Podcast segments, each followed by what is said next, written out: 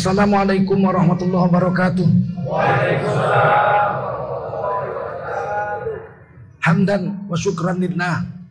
Wassalatan wassalaman ala rasulillah. Wa ala alihi wa sahbihi wa mawalah. Allahumma salli ala nabiyyina Muhammadin wa ala alihi wa sahbihi ajma'in. Amma ba'du qala Allah Ta'ala fi kitabihil aziz. A'udzu billahi minasy syaithanir rajim. Bismillahirrahmanirrahim.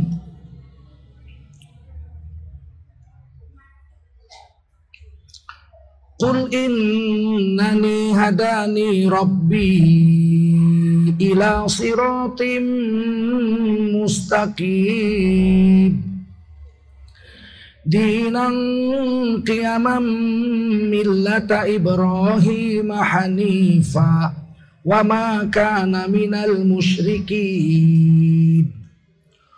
قل إن صلاتي ونسكي ومحياي ومماتي لله رب العالمين. لا شريك له لا شريك له وبذلك أمرت وأنا أول المسلمين. Qala Rasulullah sallallahu alaihi wasallam man kharaja fi talabil ilmi fahuwa fi sabilillah hatta yarji. Baginda Rasul bersabda, siapa keluar untuk mendapatkan ilmu, orang itu adalah orang yang berjihad fi sabilillah sampai dia kembali ke tempatnya. Mudah-mudahan kita semua mendapatkan pahala jihad dari Allah Subhanahu wa taala. Amin. Sadaqallahul azim wa sadaqa rasuluhun nabiyul karim wa nahnu ala dzalika minasyahidin wasyakirin walhamdulillahi rabbil alamin. Para ulama tuan-tuan guru para kiai yang mulia bapak-bapak pengurus masjid As-Sakinah Surabaya yang dimuliakan Allah SWT Bapak-bapak, ibu-ibu, hadirin wal hadirat Rahimakumullah. Kok tambah nggak bagus. Baik air aja air. Ya udah. Memang kelemahan masjid-masjid di Indonesia sound systemnya nggak bagus. Itu kelemahan besar seluruh Indonesia saya ceramah. Pertama omnya nggak sama mungkin. Kedua yang dengar di bawah, speakernya di atas nggak cocok. Kalau yang dengar di bawah, speakernya di bawah. Supaya kuping dengan speaker itu rata. Saya di Al-Dzikra, masjidnya Ananda almarhum Arifin Ilham. Waktu di atas nggak bisa didengar, wow, wow, wow. Kita buat di bawah, speakernya satu situ, satu di situ. Terang, karena sejajar dengan yang dengar. Cobalah tambah dua speaker lagi di bawah. Insya Allah besok udah jelas. Baik, bapak-bapak, ibu-ibu, saudara-saudara sekalian, jemaah maghrib yang dimuliakan Allah Subhanahu Wa Taala. Kita hari ini mau bicara tentang sunnah Nabi ya. Nabi Muhammad itu diutuskan ke dunia. Dalam satu ayat Allah katakan pertama untuk membawa petunjuk hidup. Yang kedua untuk membawa agama yang paling betul. Jadi dua, Walladhi arsala rasulahu bil huda. Dialah Allah yang telah mengutuskan seorang rasul yaitu Nabi Muhammad sallallahu alaihi wasallam bil huda. Membawa petunjuk. Apa yang ditunjuki? Cara hidup. Mulai dari cara memelihara bayi hamil dalam perut. Diberitahu Oh, sebelum itu lagi, bagaimana cara bercampur suami istri? Sebelum jadi bayi lagi. Bagaimana suami istri bercampur? Diajari oleh Nabi. Pertama, hendaklah kamu bermesra-mesra. Jadi mustahab. Sunat bermesra-mesra. Dari pagi udah dikode, cubit. Istrinya lagi masak, urut bahunya, Istrinya lagi ngepel, cubit pinggulnya. Ketemu di kita mau keluar kamar mandi, istri kita mau masuk, dicium pipinya. Jadi dia udah tahu ini apa sih ini. Dia udah tahu. Jadi sore dia udah mandi, udah keramas, udah pakai minyak wangi, udah ngerti dia, udah ngerti. Kemudian pemanasan, kemudian doa Allah majani syaitan wajani syaitan marozakta. Nggak ada agama lain seperti ini, nggak ada.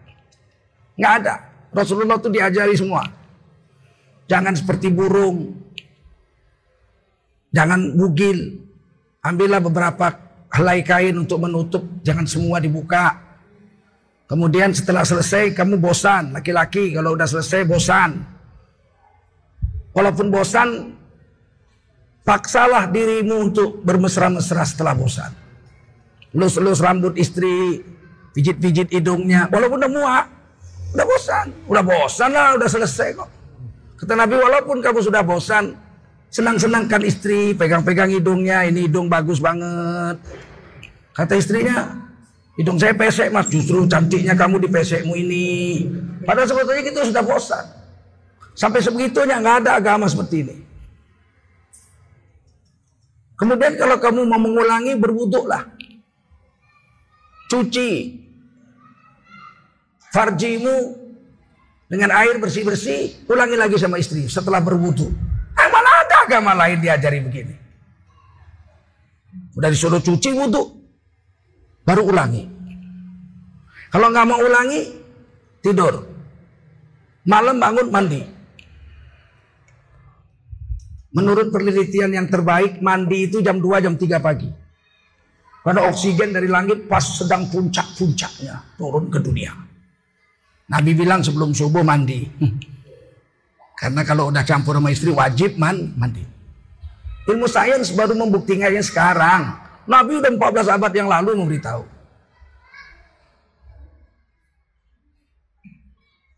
Masya Allah. Kemudian ketika istri sudah hamil, disuruh istri itu banyak berzikir dengan bunyi, bunyi. Baca Quran, bunyi, bunyi, jahar, jahar. Bismillahirrahmanirrahim bunyi. Subhanallah, Alhamdulillah, wa la ilaha illallah, wa akbar bunyi.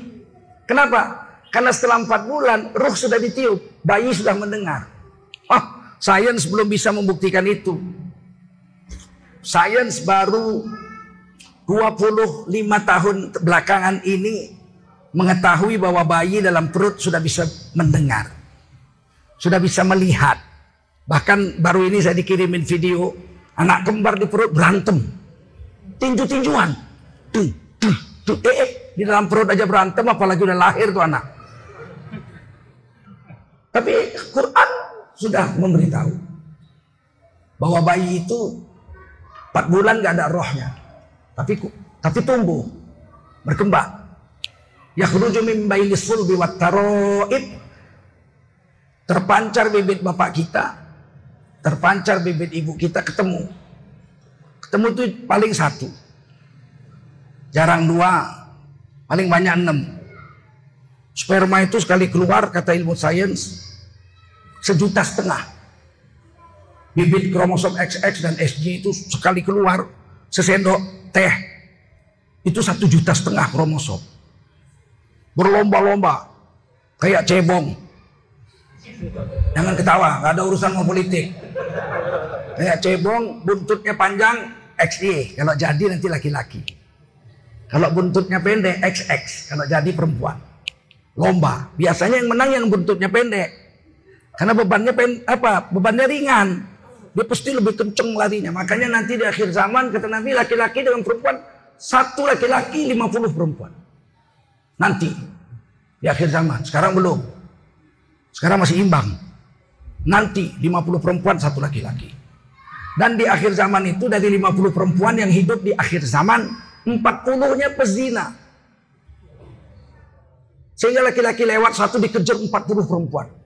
Ketakutan manjat pohon ditungguin di bawah. Saya baca hadis ini sampai menangis saya waktu itu. Ya Allah, seandainya saya hidup, hendaklah saya jangan menghadapi masalah zaman itu. Mana tahan 40 perempuan nunggu di bawah. Dan itu terjadi itu sudah diucapkan oleh Rasul. Wa ma yantiqu anil hawa in huwa illa wahyu yuha. Nabi itu nggak bicara pakai wah nafsu, Nabi bicara pakai wahyu. Mana ada yang meleset ucapan Nabi. Kemudian yang tembus itu paling 6 atau 10. Berebut-rebut gitu. Kayak cebong itu cuk cuk cuk cuk cuk. Mau masuk ke dalam rahim ibu. Itu yang lolos paling satu. Jadi bukanya berapa cepat Berapa per berapa detik. Sebab kalau bukanya lama yang masuk 50 kalahlah anak kambing, anak cebong. Yang bukanya itu cepat sekali yang masuknya satu. Paling dua kalau kalau dua kembar dua, kalau tiga kembar tiga. Paling banyak seluruh dunia kembar enam. Ah, ketemu sama bibit ibu kita, namanya anakoh. Apa namanya? Orang orang biologi menyebutnya dalam bahasa Latin zigot. Zigot. Dia seperti lintah, lengket di rahim itu. Fi makin di dinding rahim yang kokoh. Alakoh itu sesuatu yang lengket kayak lintah. Salah terjemah orang Indonesia disebut alakoh itu segumpal darah. Tidak pernah manusia berasal dari segumpal darah. Khalaqal insana min alaq. Manusia dijadikan dari alakoh. Sesuatu yang lengket persis lintah. Dan itu berkembang, berdenyut terus. Berkembang, berkembang, berkembang, berkembang, membesar. Selama empat bulan, Lengkap kepala, tangan, kaki, semua lengkap. Bayi itu. Tapi nggak ada rohnya. Loh, nggak ada roh kok bisa berkembang? Allah yang buat. Summa sawahu. Kemudian dalam waktu 4 bulan atau 120 hari Allah menyempurnakannya. Di dalam rahim ibunya. Ingat ya kata objeknya. Domirnya masih hu. Dia. Wa fihi min ruhihi. Kemudian Allah tiupkan ruh kepadanya Janin yang lengkap kepala kakinya itu empat bulan itu. Setelah empat bulan baru ditiup ruh. Begitu ditiup ruh dalam Quran yang ayat yang lain surah Al-Baqarah, faahyakum, kamu langsung hidup. Serentak dengan peniupan ruh itu. Paham? Summa sawahu, kemudian Allah sempurnakan bentuk jasadnya di dalam rahim ibunya wa fihi setelah sempurna empat bulan ditiup ruh. Setelah ditiup ruh, wa ja'ala lakum as-sam'a wal absara wal afidah. Dan kemudian setelah sempurna bentuknya ditiup ruh kepadanya, maka Allah jadikan kamu, ah ini ini ajaib ini ayat Quran ini. Darinya kok jadi kamu. Buat domirnya berubah. Summa sawahu, kemudian Allah sempurnakan bentuknya di dalam rahim ibunya. Wa nafakha fihi min ruhihi. Kemudian Allah tiupkan ruh dari sisi Allah dari langit ke dalam jasadnya. Setelah ditiup dalam jasadnya, wajah alalakum as-sam'a. Kamu dijadikan Allah bisa mendengar kamu. Kamu lukok kamu. Wal absor kamu bisa melihat. Wal afidah kamu bisa merasakan apa yang dirasakan ibumu. Qalilam ma tashkurun tapi sedikit di antara kamu yang pandai bersyukur. Ini ayat menurut ilmu balaghah namanya iltifat. Iltifat itu berubah objeknya dari dia menjadi kamu dalam satu kalimat yang sama, dalam satu ayat yang sama. Kenapa? Kata ahli tafsir karena setelah kamu ditiup ruh, kamu udah bisa mendengar, maka Allah nggak lagi nggak lagi nya, dia, dia nggak lagi, tapi kamu. Jadi orang kedua karena bisa diajak ngomong. Sampai sini paham? Ngerti nggak? Paham ya? Setelah ditiup ruh, hiduplah dia. Fa'ahyakum kamu hidup. 9 bulan 10 hari keluar. Macam-macam. Imam Syafi'i 2 tahun dalam kandungan. Abang ipar saya lahir udah punya gigi 4. Hmm. Macam-macam lah. Tapi normalnya 9 bulan 10 hari. Lahir. Begitu lahir, ini nggak berhenti nih pengajaran ini. Kata Nabi azankan sebelah kanan. Hadisnya Hasan Soheh. Komatkan sebelah kiri. Hadisnya Doif. Jadi kalau mengazankan itu sepakat. Hadisnya Hasan Soheh. Azankan sebelah kanan. Artinya ajarkan kalimat tauhid. Allahu Akbar, Allahu Akbar, Allah Maha Besar. Yang lain kecil. Asyhadu an la ilaha illallah. Aku bersaksi Allah aja yang sembah sampai mati. nggak ada yang lain. Asyhadu anna Muhammad Rasulullah. Aku berjanji, bersaksi Nabi Muhammad utusan Allah. Yang lain bukan. Nabi yang untuk saya zaman ini hanya Nabi Muhammad, yang lain bukan. Kalau ada ngaku Nabi, Nabi palsu. Hayya ala sholat, mari sini. Di sini, di sini, di sini. Hayya, di sini. Di dunia ini kamu sholat. Hayya itu mari sini, nang kene, ojo nang kono, ojo nang kono, ojo kono gitu. Hayya, mari sini sholat. Nggak perlu dikubur, nggak perlu sholat, di padang masyar nggak perlu sholat, di surga nggak perlu sholat. Sholat di sini. Hayya al falah, di sinilah tempat menuju kesuksesan. Beramal itu cuma perlu di dunia. Puasa, zakat, haji, sedekah, taat sama Allah, menjauhi maksiat, berjuang bela agama cuman perlu di dunia. Di kubur nggak perlu. Di padang masyar nggak perlu. Allahu akbar, Allahu akbar. Allah maha besar yang lain kecil. La ilaha illallah. Dituntut. Habis itu kata Nabi apa? Antuh sinus mahu. Beri namanya yang baik. Pilihkan nama yang baik. Nama yang paling baik Abdullah. Kemudian apa? Muhammad. Kemudian apa? Nama Allah. Muhammad Abdul Jamil, Muhammad Abdul Jalil, Muhammad Abdul Jabbar, Muhammad Abdul Karim. Atau nama nabi-nabi Zakaria, Ibrahim, Ismail, Zulkarnain. Jangan kasih nama anakmu yang mempermalukan dia. Cebong, kampret. Gitu. Malu dia nanti. Jadi gubernur pun dia malu. Saudara-saudara sekalian berikut ini kata sambutan dari gubernur Provinsi Jawa Timur. Periode 2024. Bapak Profesor Dr. Kampret. Gak enak. Dan Nabi mengganti nama. Sunnah menukar nama itu sunnah. Ya kita mau ikut sunnah kan? Satu hari satu orang datang sama Nabi. Ditanya Nabi, namamu siapa? Namaku Huzun. Duka cita. Sengsoro gitu ya. Kalau bahasa Jawanya nelongso. Loh bukan. Kata Nabi, kamu saadah. Kamu orang yang berbahagia. Itu ukar namanya. Jadi kita kalau jumpa kawan jumpa, namanya jelek, tukar. Jenengmu siapa? Petot. tukar. Tukar jadi Abdullah. Bukan ke Arab-Araban. Sekarang bilangmu sekarang semua mau ke Arab-Araban. Kita harus ke Nusantara-Nusantaraan. Gak bisa itu secara alamiah udah bergulir. Mau ditukar Nusantara. Kursi, ah bahasa Arab, ganti dengkle gitu. Ada-ada aja.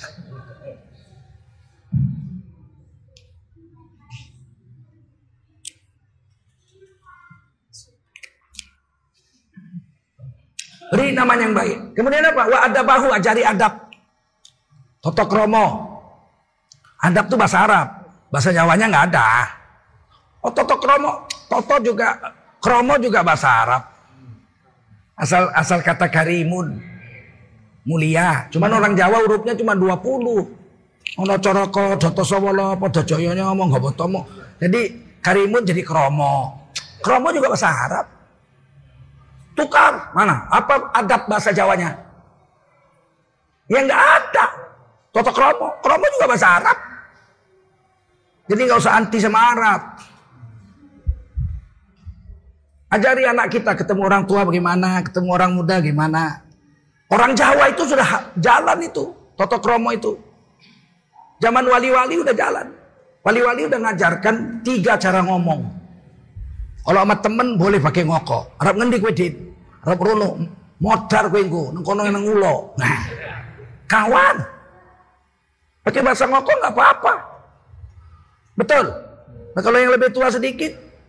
Udah pakai bahasa kromo. Mas, ajang tembudi mas. Udah ajang tembudi kemauan. Oh, Hati-hati nonton ulah atau meriku. Sama orang tua kromo enggil. Pak, nuan sewu. Ah, minta maaf seribu kali. Salah apa? Nggak ada salahnya, cuman takzim. Cuman mengagungkan aja, Pak. Nyuwun sewu, Ibu, nyuwun sewu. Udah dua ribu kali ya. Nyuwun sewu, Pak. Monggo, Bapak, Ibu, dahar mawon. Monggo, nyuwun sewu. Uyuh, nyuruh makan aja lima ribu kali minta maaf. Itu dokter kromo. Dan Nabi menyuruh, ajarkan sama anakmu adab. Tidak beradab, biadab. Betul? Nah, waktu bapak mamanya mau pulang ke Surabaya dari Jakarta, udah bungkus-bungkus, koper sudah keluar. Nyun sewu, bapak, ibu, ajeng kondur mawon. Tuh, halusnya bahasa. Bapak ibunya nggih, kula ajeng wangsul teng Surabaya. Ah. Mana dia pakai kromo inggil pula. Oh nggih kula ajeng kundur mawon. Kalau bapaknya nggak usah, bapaknya turun aja bahasa biasa. Anaknya yang begitu. Paham? Itu kan bahasa Jawa, adab Jawa. Bukan, itu sunnah Rasul. Hadis mengatakan, wa adabahu ajari adab. Quran mengatakan, wala takullahuma uf, wala tanharhuma, wa kullahuma qawlan karima. Jangan bilang ah sama bapak ibumu. Jangan bentak bapak ibumu. Bicaralah dengan bapak ibumu. Dengan bahasa yang kromo. Wa kullahuma qawlan karima. Kromo. Itu bukan adat Jawa mas. Itu sunnah Rasul. Cuman yang ngajari wali. Karena yang diajari orang Jawa pakai bahasa Jawa. Coro ini coro Jawa. Tapi itu bukan adat Jawa. Itu sunnah Rasulullah Muhammad Sallallahu Alaihi Wasallam. Kalau sakit bagaimana? Waduh sakit. Obati orang yang sakit dengan bersedekah. Itu sunnah Nabi. Wadawu mardokum bis sodakoh. Obatilah orang yang sakit di antara kamu dengan bersedekah. Itu bukan adat Jawa, itu sunnah Rasul. Hadis. Dulu kawan-kawan saya waktu kecil-kecil kalau sakit seminggu. Seminggu nggak baik, sembuh, panas demam. Obatnya Bodrex, nggak ada lain. Mana ada yang lain? Oh, Bodrex. Ibunya itu masak. Masak nasi, bikin urap. Beli ikan asin, kresek itu yang kecil-kecil itu digoreng pakai tepung jagung rebus telur belah lapan.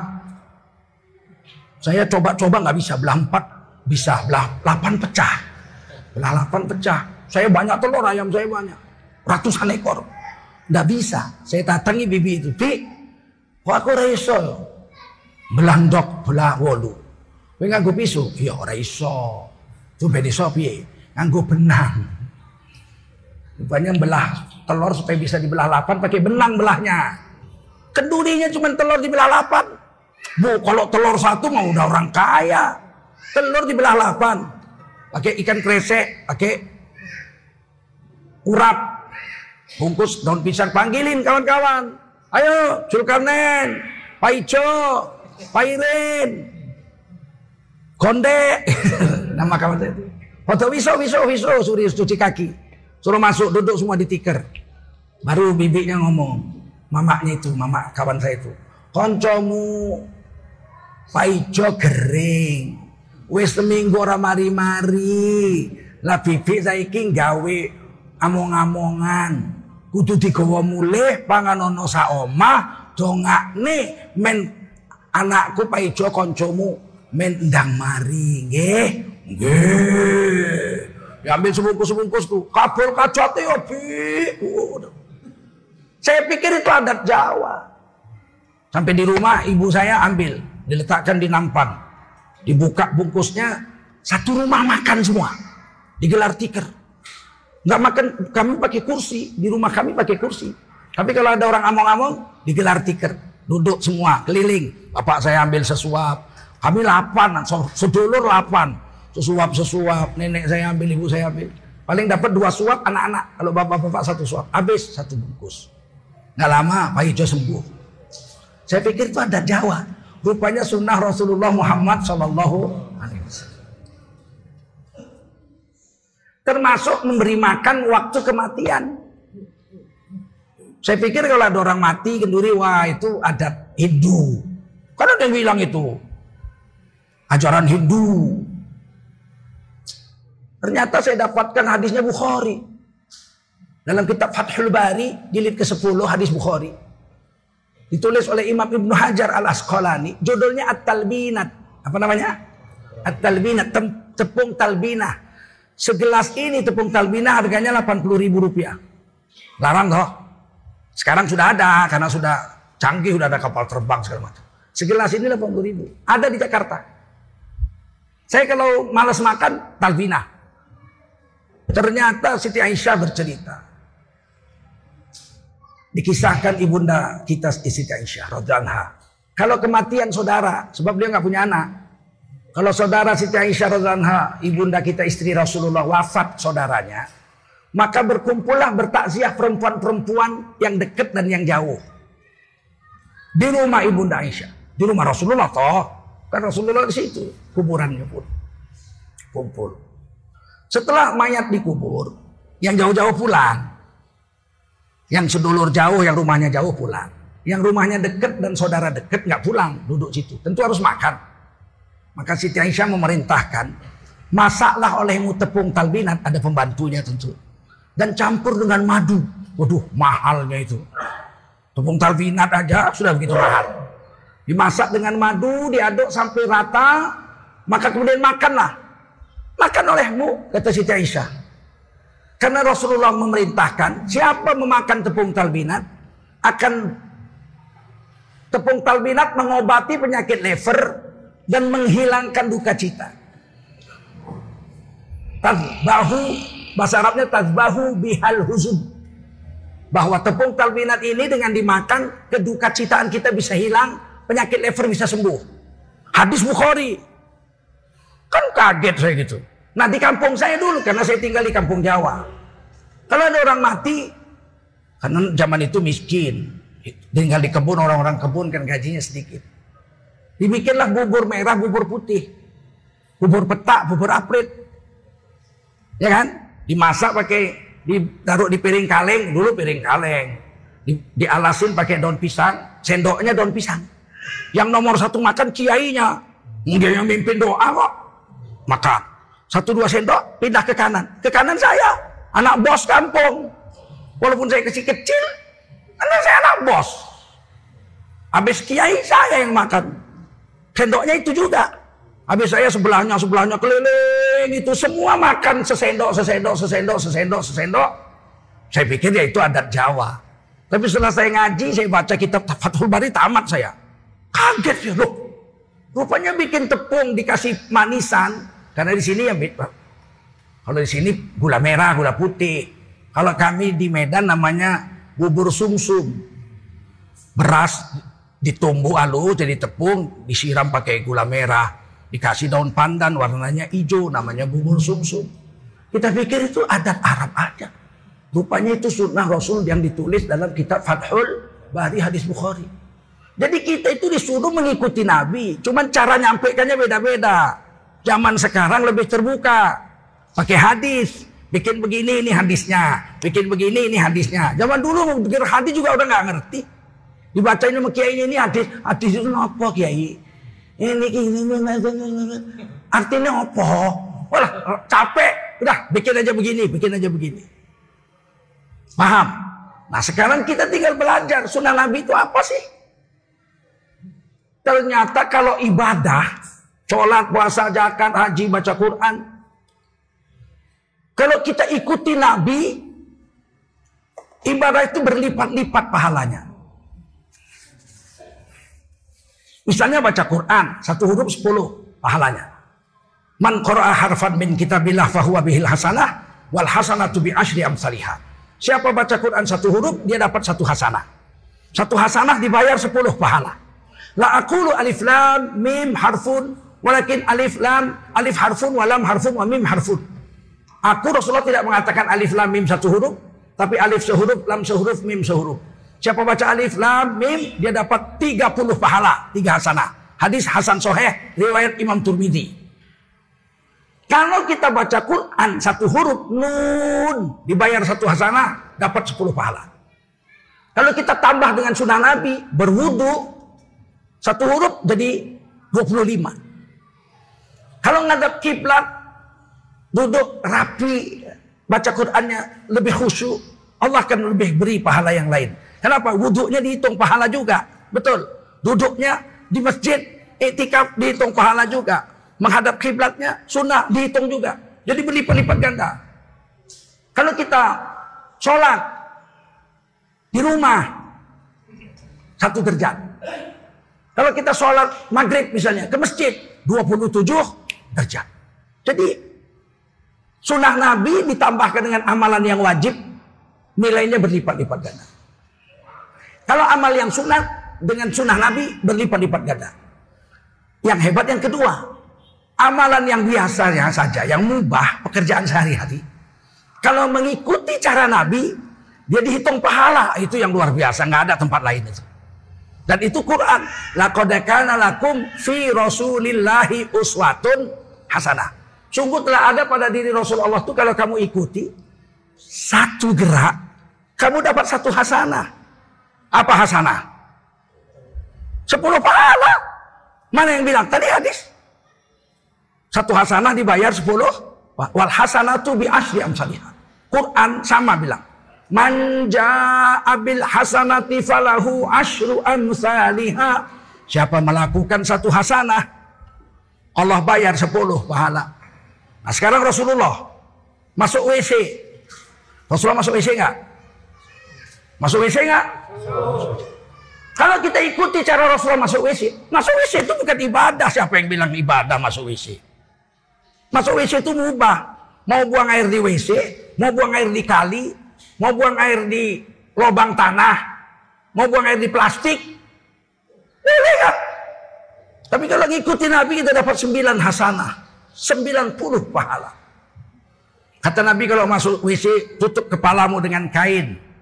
Jangan biarkan kepalamu terbuka dalam WC. Karena WC itu tempat setan jantan, setan betina berzina. Nanti dikencingi kepalamu oleh setan. Maka masuk WC itu doanya Allahumma inni a'udzubika minal khubsi wal khaba'is. Aku berlindung ya Allah sesungguhnya dari setan jantan, setan betina. Dikencingi kepala kita. Tutup dengan kain. Kedua, setan itu kencing. Setan kencing nggak? Kencing. Nabi bilang kencing. Satu di kepala orang yang masuk WC nggak pakai tutup kepala. Kedua setan kencing di kuping orang Islam. Nanti lihat di kitab Riyadus Salihin. Bab kencing, bab, bab buang air kecil. Setan kencing di kuping orang Islam. Yang tidur malam sampai mendengar ajan subuh, dia nggak mau bangun sholat subuh. Maka dikencingi setan lah kupingnya. Kalau tiga bulan nggak sholat subuh, bekarat tuh kuping tuh. Dan nggak mempan dikasih tahu marilah kita taat sama orang ngelawan.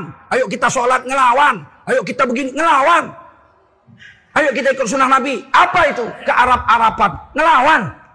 Kelamaan dikencingi setan tuh kuping. Patutlah wudhu itu disuruh. Masukkan jari telunjuk itu gini ha. Disuruh tuh ambil air ha. Kenapa dalamnya dicuci, luarnya dicuci? Supaya karat-karat yang dikencingi setan itu bersih. Itu hadis dari Sahih Muslim. Man doa bi ahsanil wudu kharajat khatayahu min jasadihi hatta min tahti arfarih. Siapa berwudu dengan sempurna, bersihlah dosa-dosanya dicuci air wudunya. Bahkan dosa-dosa yang dari bawah kukunya pun dicuci bersih oleh air wudu. Maka kan kuping diginiin kenapa? Dikencingi setan. Dengar maksiat, dengar lagu porno, Aku tak biasa. Cuci. Nampak? Siapa masuk WC sembilan sunnah. Kalau ikut Nabi. Tutup kepala pakai kain satu. Hasanah sepuluh pahala. Betul. Langkahkan kaki kiri. Masuk WC. Dua hasanah. Dibayar dua puluh pahala. Yang ketiga. Baca doa. Allahumma inni a'udzubika minal khubsi wal khobais. Tiga hasanah, tiga puluh pahala. Jongkok, buang air kecil jongkok. Jangan berdiri. Saya heran masjid-masjid kok dibikin tempat kencingnya berdiri.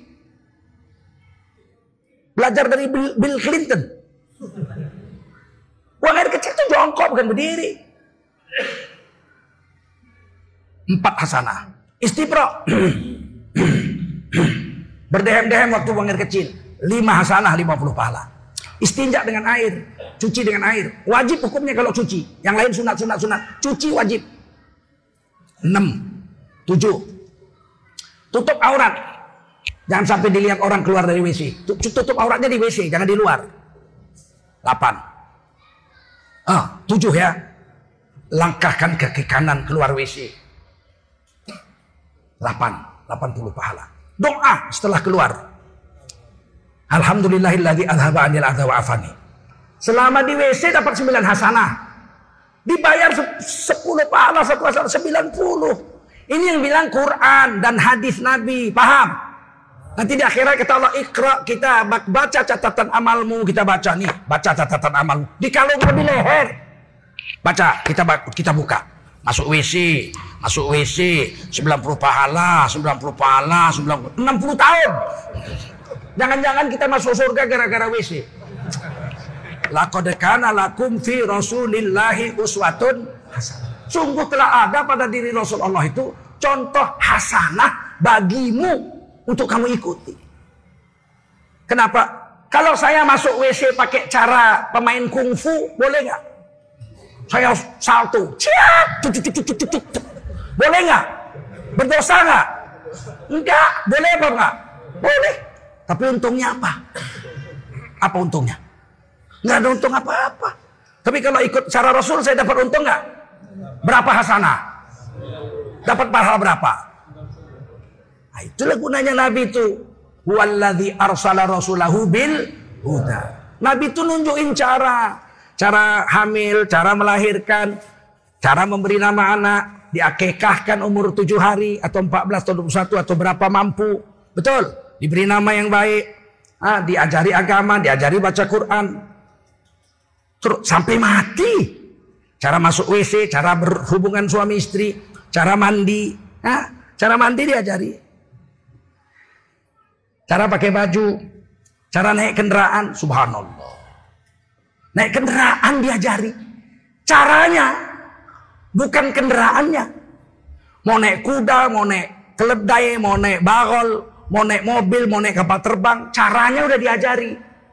Langkahkan kaki kanan, baca doa, semua ikut. Subhanalladzi lana hadza wa ma kunna lahu mukrinin wa inna ila rabbina lamunqalibun. Bismillahirrahmanirrahim. Tawakkaltu Allah. Inna Rabbi laghafurur rahim. Caranya. Sekarang kita dihina orang. Ada dokter, dosen bilang umat Islam itu terbelakang. Eh, eh terbelakang. Saya baca lagi di medsos-medsos. Orang Islam itu terbelakang. Kamu, saya dipanggil kadrun, kadal gurun. Kamu kadrun, pulang ke Mekah, pulang ke Arab. Naik onta, jangan naik motor, itu kafir punya. Jangan naik mobil, yang bikin kafir. Jangan naik helikopter, itu yang bikin kafir. Jangan naik kapal terbang, itu yang bikin kafir. Pulang kau ke Arab, naik onta kayak nabimu.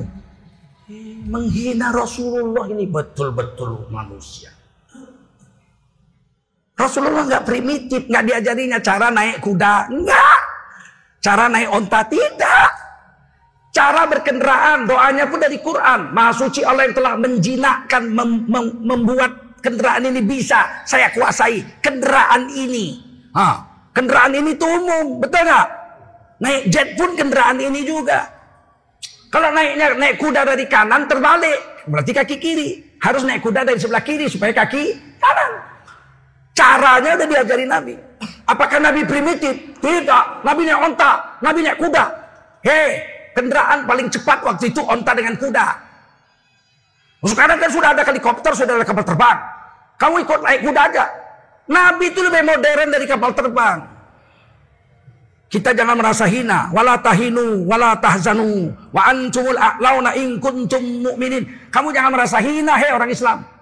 Kamu jangan merasa galau. Kamu itu derajatnya paling tinggi jika kamu betul beriman kepada Allah Subhanahu wa taala. Nabi itu naik buruk, Mas. Naik apa?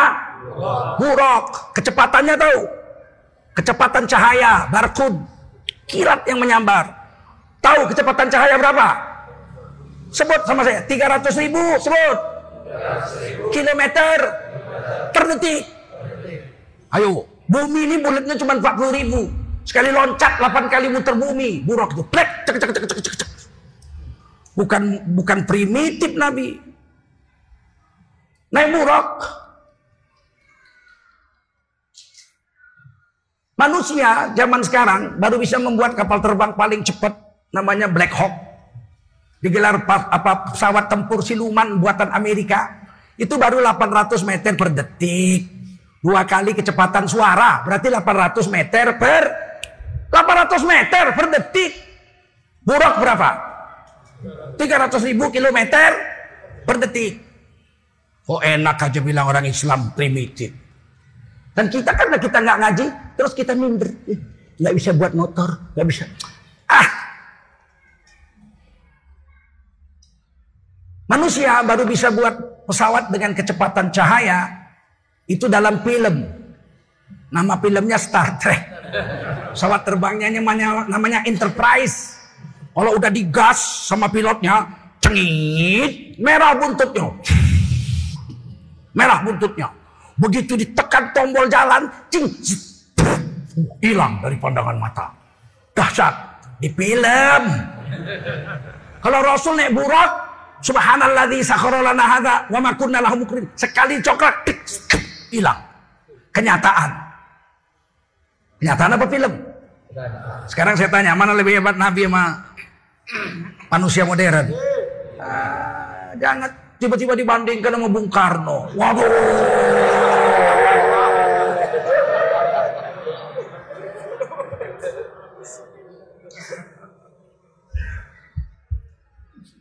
Itu kan Nabi. Manusia seperti kita kan nggak bisa. Siapa bilang? Siapa bilang nggak bisa? Umat Nabi Sulaiman aja ada yang hebat. Jangankan umat Rasulullah. Umat Nabi Sulaiman. Diceritakan di Quran surah An-Naml. Ratu Balkis naik kuda dari Yaman ke Palestina sebulan. Naik kuda sebulan dari Yaman ke Palestina. Dengan panglimanya dengan menteri-menterinya. Ratu Balkis. Nabi Sulaiman sudah tahu. Supaya Ratu Balkis ini tunduk. Ratu Balkis ini sakti, bapaknya jin. Kalau dibaca dalam tafsir kitab tafsir kita, Khazin, disebut nama bapaknya itu, saya lupa aja.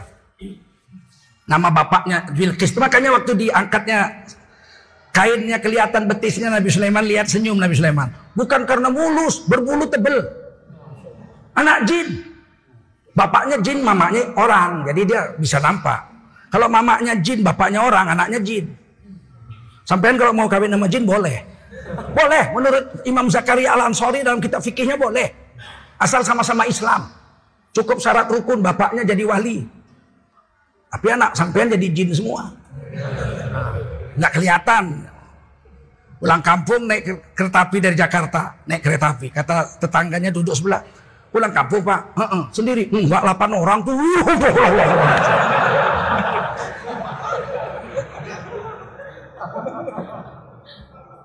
Nabi Sulaiman ini tentaranya jin yang kafir, yang Islam, binatang, angin, semut, semua jadi tentaranya Nabi Sulaiman. Itu kelebihan Nabi Sulaiman. Maka Nabi Sulaiman sidang dengan menteri-menterinya sama jenderal-jenderal. Apa katanya? Ya ayyuhal malak Hei jenderal-jenderalku, menteri-menteriku.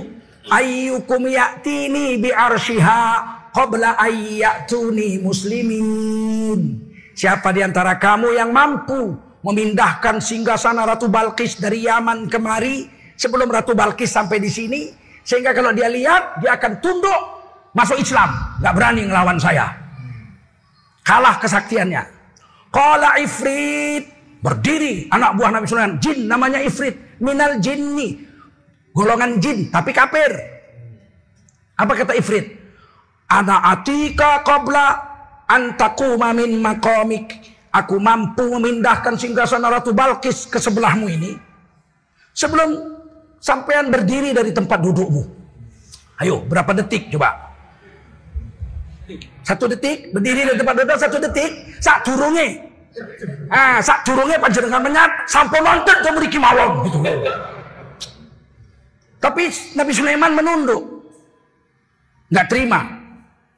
Jadi cara pembesar kalau kalau menolak diem kayak Pak Harto. Gini-gini Pak. Berarti nggak setuju. Jangan nyinyir. Itu kelas kuli itu bukan kelas presiden. Kelas pejabat tuh diem.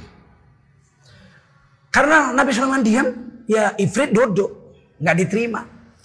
Qala ilmuhu indallah. Berdiri satu orang manusia yang ilmunya dari Allah tidak ada yang tahu. Nabi Sulaiman pun nggak tahu. Dari kitab Zabur, kitab bapaknya Nabi Sulaiman, kitab Nabi Daud. Apa kata laki-laki ini? Namanya Asif bin Burkhia. Itu ditulis di tafsir Khazid. Asif bin Burkhia. Makanya orang Sunda banyak namanya Kang Asep, Asep bilang Asif nggak bisa orang Sunda. Asep. Apa kata Asif? Ana atika qabla an yartadda ilaih ilaika tarfuk. Ini Quran yang bilang nih ya, surah An-Naml. Aku mampu memindahkan singgasana Ratu Balkis sebelum Tuan Raja Nabi Sulaiman mengedipkan mata. Ayo, ayo, ayo, ayo, ayo. Sak durungi Sebelum mata Tuan Raja berkedip, saya sudah pindahkan Sigasana Ratu Balkis kemari. Ayo, kedip berapa detik? Setengah detik sebelum. Berapa saktinya ini orang? Nabi Sulaiman langsung melirik. Ah, itu tanda setuju. Begitu Nabi falamma ra'ainahu uh, ra'anahu ra'ahu begitu Nabi Sulaiman melihatnya mustaqiran indahu sudah mentangkring sehingga sana Ratu Balkis di sebelahnya. Sekarang saya tanya, primitif apa hebat? Umat orang beriman. Hebat. Itu baru Nabi Sulaiman. Bagaimana umatnya baginda Rasul? Yang paling hebat dari seluruh Rasul itu Nabi Muhammad Sallallahu Alaihi Wasallam. Gimana umatnya? Umar bin Khattab saya kasih satu cerita. Sedang khutbah Jumat. Ini hadis Sahih Bukhari. Saya lihat dalam Tanwirul Qulub. Umar bin Khattab radhiyallahu sedang khutbah Jumat. Tiba-tiba lagi ngomong bertakwalah kamu kepada Allah. Tiba-tiba menjerit. Ya Sariyah, ya Sariyah, alal jibal, alal jibal. Eh tentara, tentara, naik gunung, naik gunung. Uh, kalau kita kan bingung itu. Diturunkan khotibnya itu dibawa ke rumah sakit. Disetrum. Tapi di saat itu yang khutbah Umar bin Khattab kalibernya. Yang dengar kalibernya Sayyidina Ali, Sayyidina Utsman, Sayyidina Tolha, Sayyidina Jubir. Kalibernya imbang. Mereka langsung ngerti. Hah, ada sesuatu yang dilihat Umar yang kita nggak lihat. Selesai sampai di situ, nggak ada yang ribut, nggak ada yang protes. Beberapa bulan kemudian pasukan pulang, lapor. Kerajaan Parsi sudah musnah dari permukaan bumi. Habis kerajaannya semua, kalah. Tapi kami sudah bawa harta rampasan perang. Tapi pada hari Jumat tanggal sekian, kami mendengar suara Umar bin Khattab. Hei tentara naik gunung, naik gunung. Padahal kami waktu itu sedang dikepung musuh, dipanahi, banyak yang mati. Maka kami berlari-lari naik gunung. Dari atas gunung kami balas itu pasukan. Akhirnya pasukan Parsi melarikan diri. Kalau nggak ada Umar yang berteriak, Sayyidina Umar, kami mungkin hari Jumat itu sudah mati semua di kepung musuh. Dua, kekeramatan Khalifah Umar hari itu. Pertama, matanya bisa melihat pasukannya di Afrika terdesak perang. Kedua, teriakannya, eh tentara naik gunung, bisa sampai ke Medina. Padahal waktu itu belum ada Android. Sekarang saya tanya, hebat nggak umat Nabi? Kira-kira kita bisa begitu nggak? Bisa kalau kita solehnya sama dengan Umar bin Khattab. Kita lanjutkan habis isya ya. Jangan pulang. Ya insya Allah. Samdan wa syukran lillah salatan salaman ala rasulillah wa ala alihi wa sahbihi. Bapak ibu sekalian kita lanjutkan. Yang pertama Nabi bawa tadi adalah petunjuk. Sayangnya petunjuk Nabi itu hanya tiga jenis manusia yang mau mengikuti atau satu jenis manusia dengan tiga sifat yang mau mengikuti petunjuk Nabi sebagai uswatun hasanah. Ayat itu disambung laqad kana lakum fi rasulillahi uswatun hasanah. Sungguh telah ada pada diri Rasul Allah itu contoh hasanah yang kalau kamu ikuti satu Allah bayar sepuluh pahala kepadamu. Tapi yang mau mengikuti itu sebagai uswatun hasanah liman kana yarjullah bagi mereka manusia yang nah bagi siapa yaitu dia manusia yang mau berharap rahmat Allah turun kepadanya di dunia dan akhirat. Mau rujuk sama Allah. Mau nurut sama Allah. Baru mau mengikuti petunjuk Nabi. Kalau enggak dia akan ambil petunjuk selain Nabi. Yakin dia Allah itu nanti tempat kembalinya di dunia akhirat. Yakin dia bahwasanya dengan mengikuti Nabi Allah akan turunkan kasih sayang rahmat Baru dia mau mengamalkannya. Kalau nggak ngapain? Pakai baju ya terserah gua. Badan-badan gua. Badan ini milik saya. Mau saya tutupin baju, mau saya buka urusan saya. Dia nggak yakin kalau di hari kiamat nanti dia akan ketemu sama Allah. Amal perbuatannya direkam kiraman katibin akan diputer di hari kiamat di hadapan seluruh makhluk. Ikhra kita baca tuh catatan amalmu. Kelihatan berwarna. Apa yang kau buat semua nampak situ. Nabi lihat di situ, bapak kita ikut lihat, ibu kita ikut lihat, istri kita, anak kita, cucu kita, menantu, guru-guru ngaji kita, tetangga kita, semua lihat, semua manusia lihat. Sehingga orang yang nggak yakin dengan Rasul, nggak yakin dengan Allah, hidup semau gue, Mereka menjerit di sana itu. Walau taro idil mujrimuna nakisuru usihim inda rabbihim. Kalau kau lihat wajah orang-orang yang penuh dosa di hari kiamat. Mereka akan menundukkan wajahnya setunduk-tunduknya. Sampai jalan pakai mukanya ini jalan. Kayak keong. Gak berani angkat muka. Ada Allah situ. Ada Nabi situ. Gak berani. Malu sama istri. Oh ngono kowe apa ya nek malam minggu ora mulai cari turne turne. Rupanya turne itu turu kono turu kene ya Mondo nggak berani li Rabbana absorna wa sami'na farji'na na'mal salihah Oh Allah kami udah lihat kami udah dengar nasihat-nasihat. Kami udah lihat hari ini semua rekaman itu. Farji'na detik ini juga pulangkan kami ke dunia Na'mal solihah kami akan beramal soleh akan kami tutupi semua itu kejahatan-kejahatan kami dengan amal soleh. Inna mukinun. Hari ini kami udah yakin. Kata malaikat kau mau pulang ke mana? Dunia sudah kiamat. Hari ini tempat cuma dua. Kalau hasil timbangan amalmu kamu lebih banyak jahatnya kamu masuk neraka. Tapi kalau hasil timbangan amalmu lebih banyak baiknya. Wa amma man khaffat mawazinuhu fa umuhu Lebih banyak jahatnya kamu masuk neraka. Fa'amma man sakulat mawazinuhu fa hawiyah. Kalau lebih banyak baiknya masuk surga. Nggak ada tempat lain. Tempat lain sudah hancur binasa. Hanya orang-orang yang yakin dengan Allah, mau rujuk sama Allah, dia merasakan bahwa tidak ada petunjuk lebih baik dari petunjuk Nabi. Wal yaumal akhir. Mereka yakin hari kiamat tuh. Bahwa apa yang kita buat ini yang hanya dihitung pahala, dihitung keunggulan, dihitung kebaikan kalau ikut Nabi saja. Cara makan ikut Nabi, cara minum ikut Nabi. Kata Nabi minum itu berteguk-teguk. Gluk, gluk, gluk. Bismillah, Alhamdulillah, Bismillah, Alhamdulillah. Walaupun sebotol habis. Tapi teguk-teguk, gluk, gluk. Janganlah seperti onta minum. Gluk, gluk, gluk, gluk, gluk, gluk. Ah, ah. Paham? Yang diceritakan cara minum, bukan cara sholat aja. Kalau sholat udah pasti. Solu kamaru aitumuni usolli. Sholat kamu seperti kamu lihat aku sholat. Haji udah pasti. Khudu minni manasikakum. Ambillah cara hajimu dari aku langsung kata Nabi. Zakat juga. Oh, itu kalau itu udah pasti. Minum. Nggak sembarangan kok. Jangan tangan pakai tangan kiri. Minumlah dengan tangan kanan. Minumlah berteguk-teguk. Minumlah duduk, jangan berdiri. Itu petunjuk Rasul. Nanti di akhirat. Itu sumber pahala semua dan kemuliaan. Tapi yang mau mengamalkan itu. Limang kana yarjullah wal yaumal akhir. Cuman orang yang yakin. Ngikuti Nabi dapat rahmat. Ngikuti Nabi di akhirat untung. Wa zakarallaha Dan dia ini hidupnya ukurannya Allah. Banyak berzikir kepada Allah bukan zikir-zikir aja, bukan subhanallah. Subhanallah bagus, satu subhanallah sepuluh pahala. La ilaha illallah bagus, satu la ilaha illallah sepuluh pahala. Salawat Nabi Allahumma sholli ala Nabi Muhammad. Satu kali salawat sepuluh pahala. Itu bagus. Tapi wa dzakarallaha katsira. Itu hidupnya itu ukurannya Allah. Nah, begitu. Ini mau saya mau makan nih. Udah tiga hari nggak makan karena jatuh kapal terbang jatuh di hutan. Dia jalan-jalan, jalan-jalan, jalan, ketemu desa. Minta tolong sama desa, dibawa ke rumah kepala desa. Kamu dari mana? Dari hutan. Udah tiga hari nggak makan, nggak minum. Loh kok bisa di hutan kamu? Kapal terbang jatuh. Yang lain mana? Mati semua. Saya, saya aja yang hidup. Kok bisa hidup? Nyangkut di pohon saya.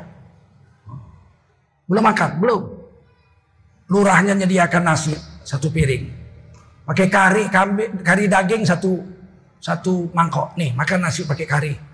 Bu namanya udah nggak makan tiga hari, cuci tangan. Terus dia nanya, ini kari apa? Oh ini kari anjing. Kari apa? Kari anjing.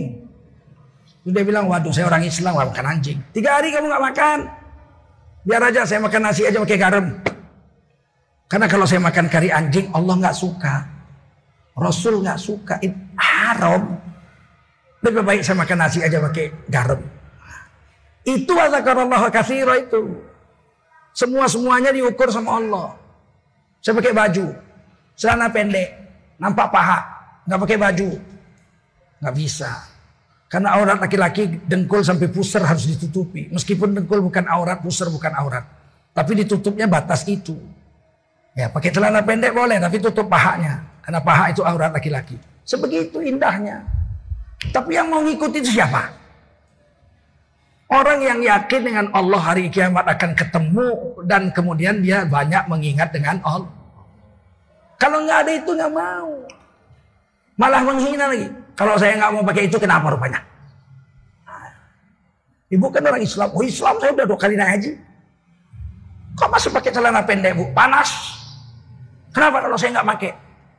Ya nggak apa-apa bu. Cuman kucing aja liatnya udah nggak selera ya.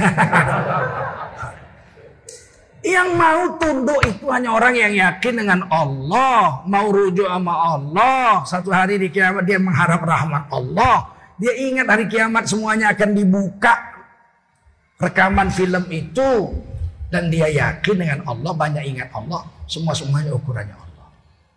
Paham?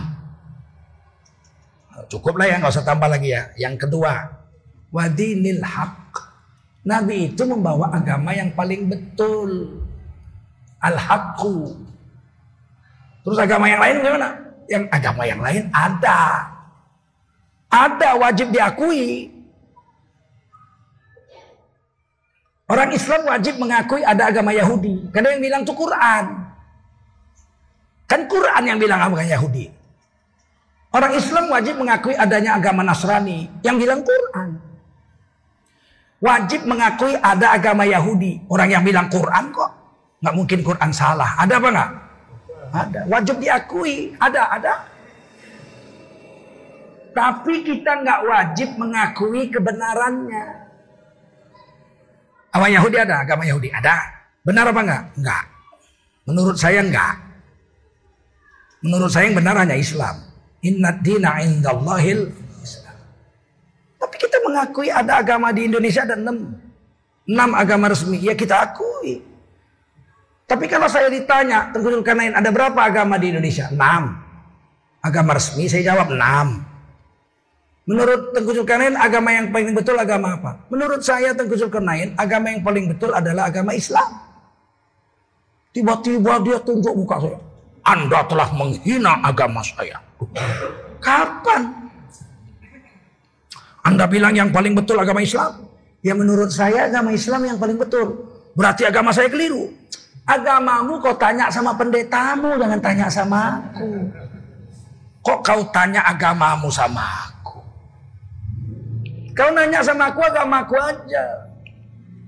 Terus agama saya? Agamamu ya kau tanya sama pendetamu, kok tanya sama saya. Betul nggak? Lakum dinukum. Begitu. Tapi hari ini kita diserang. Kalau mengatakan agamanya yang paling betul, berarti intoleransi, pemecah belah NKRI, anti bineka tunggal ika. Apa-apaan ini? Di mana ini belajarnya udah 74 tahun merdeka kok baru lima tahun ini aja yang ribut-ribut begitu. Betul nggak? Zaman Bung Karno nggak ribut 20 tahun, zaman Pak Harto 32 tahun nggak ada ribut-ribut. Zaman Gus Dur, zaman Habibie nggak ada, zaman Ibu Mewati, zaman SBY 10 tahun. Biasa aja kok. Jadi sekarang kalau bilang agama saya paling betul, saya seolah-olah menuduh agama orang salah. Lakum dinukum. Saya bilang, datanglah malam-malam ke rumah saya, satu RT saya, saya undang makan. Karena saya ulang tahun perkawinan, bersyukur saya. Perkawinan tidak kandas di tengah-tengah akhir zaman yang banyak perempuan genit-genit ini ya kan. Istri udah tua masih bertahan dengan satu istri. Saya jamulah makan tetangga-tetangga mie rebus ala Medan. Habis Isya makan satu RT. Habis makan nanya mereka. Pak Tengku selama kawin 27 tahun. Siapa menurut Bapak perempuan paling cantik sedunia? Dengan tegas saya katakan perempuan tercantik sedunia adalah istri saya. Tiba-tiba besoknya satu RT demo. Anda telah menghina istri kami. Anda telah menghina istri kami. Loh, bingung. Ada apa ini? Anda menghina istri kami. Kapan? Tadi malam Anda bilang yang paling cantik istri Anda. Memang betul menurut saya yang paling cantik istri saya. Berarti istri kami jelek semua. Istrimu kau urus sendiri. Kok kau tanya sama saya? Ah, sekarang kita diserang. Dan kita goyang karena kita nggak mau ngaji mau ulama-ulama kita udah males ngaji. Mengatakan agama kita paling betul itu Quran. Wadinil hak agama yang paling agama orang kita nggak ngurusin. Terus salahnya di mana? Kan nggak ada salahnya. Datang satu kiai, profesor doktor, kiai ngomong di TV nasional. Semua agama sama saja. Eh, eh. Ini yang ngomong profesor doktor, kiai, tamat pesantren. Semua agama sama saja. Uh, kaget. Diulangi dua kali. Terus dia bilang gini. Siapa saja. Siapa saja. Yang berbuat baik di dunia nanti di akhirat akan masuk ke dalam surga Allah apa pun agamanya. Apa pun agamanya. Ya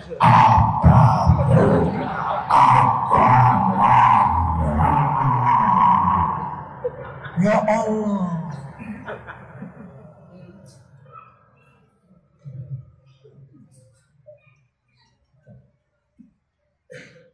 Kalau yang bilang orang biasa, orang bodoh, tukang cendol, tukang jeruk, nggak ngerti agama, kita biasa aja ya, maklum, maklum. Nah kalau yang ngomong profesor, dokter, kiai, ahli agama Islam, tamat pesantren, masa kita diamin dia begitu menyesatkan orang begitu. Datang dokter ke kantor saya, saya masih cari nafkah pak, saya masih kerja. Pegawai negeri saya sudah, saya sudah minta pensiun, pegawai negeri saya dosen. Gajinya 4 juta 200. 30 tahun jadi dosen. Gaji supir saya 5 juta 400. Saya minta pensiun, sudah pensiun. Tapi di swasta saya masih kerja.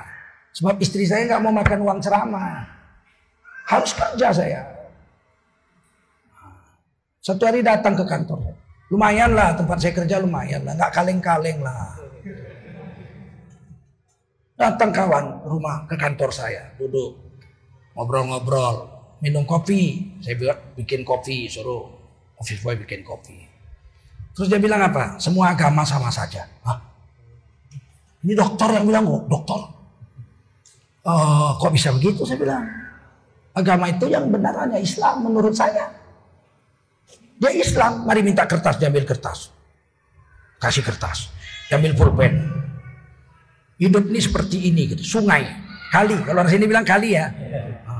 Kali Ciliwung, kali Cimande, kali ini, kali, kali, kali, kali ini banyak nih ada lima, enam kali. Nah ini seperti inilah. Sungai Islam, sungai Kristen, Protestan, Hindu, Buddha, Konghucu ini sungai-sungai ini. Semuanya mengalir ke laut. Berbeda-beda tiap sungai ini. Tapi setelah sampai di laut, dibuderin sama dia. Nggak ada lagi sungai, semuanya adalah laut. Nah kita ini Islam, Kristen, Hindu, Buddha semua. Kalau udah sampai akhirat semuanya adalah hamba Allah. Semuanya masuk surga Allah. Yang didatangi dokter juga. Coba kalau yang didatangi nggak sekolah. Saya bilang, oh begitu? Iya, begitu? Hmm, begitu. Wah, kalau begitu kita tukar-tukar agama aja. Maksudnya, loh kan semua agama sama. Ini kan sudah mau puasa nih. Udah bulan Syaban. Ah, kita masuk Kristen aja. Loh, kenapa? Biar nggak puasa. nanti kan masuk surga. Eh, nggak puasa karena kita Kristen. Nanti di akhirat masuk surga. Kata Allah, kenapa nggak puasa? Kristen saya waktu itu. Terus nanti area Cina, kita masuk agama Cina. Lumayan minum ciu. Ya, ya, minum ciu. Kata Allah, kenapa yang ciu? Saya waktu itu masuk agama Cina. Iya. Ciu berpahala. Ada dewanya. Ciu. Sian. Dewa mabuk. Terus dia bilang apa? Ya maksudnya ya nggak begitu. Loh, nggak begitu gimana? Kan semua agama sama aja. Untung-untung kita mati pas Kristen Protestan. Lumayan dipakai jam tangan, pakai sepatu, pakai jas, pedasi, ya enggak? Oh, maksud saya nggak begitu. Lalu maksudnya apa? Ya maksud saya kan kita tetap Islam, tapi semua agama sama aja. Berarti nggak sama dong. Kamu nggak berani pindah agama? Kalau sama kita pindah dong. Lumayan satu tahun enam kali tukar agama ya nggak? Dia bilang, oh nggak begitu. Jadi yang paling betul apa? Ya kalau kita ya Islam. Mari kopi ya, pulang kau. Nggak boleh kau minum kopiku. Datang ke kantor kita mau membuat kita sesat pula. Gimana kita menjawabnya kalau kita tidak sekolah juga coba nggak cerdas nggak ngaji sama ulama? Bagaimana kita mematahkan hujah orang seperti itu coba?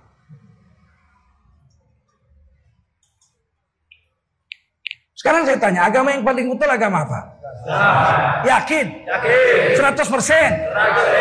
Anda telah menghina agama lain. Menghina nggak? Ya, agama lain kita nggak ngurusi, ya betul nggak? Kalau katanya agama saya lah adalah yang agama yang paling betul. Agama Islam salah. Kita akan katakan lakum dinukum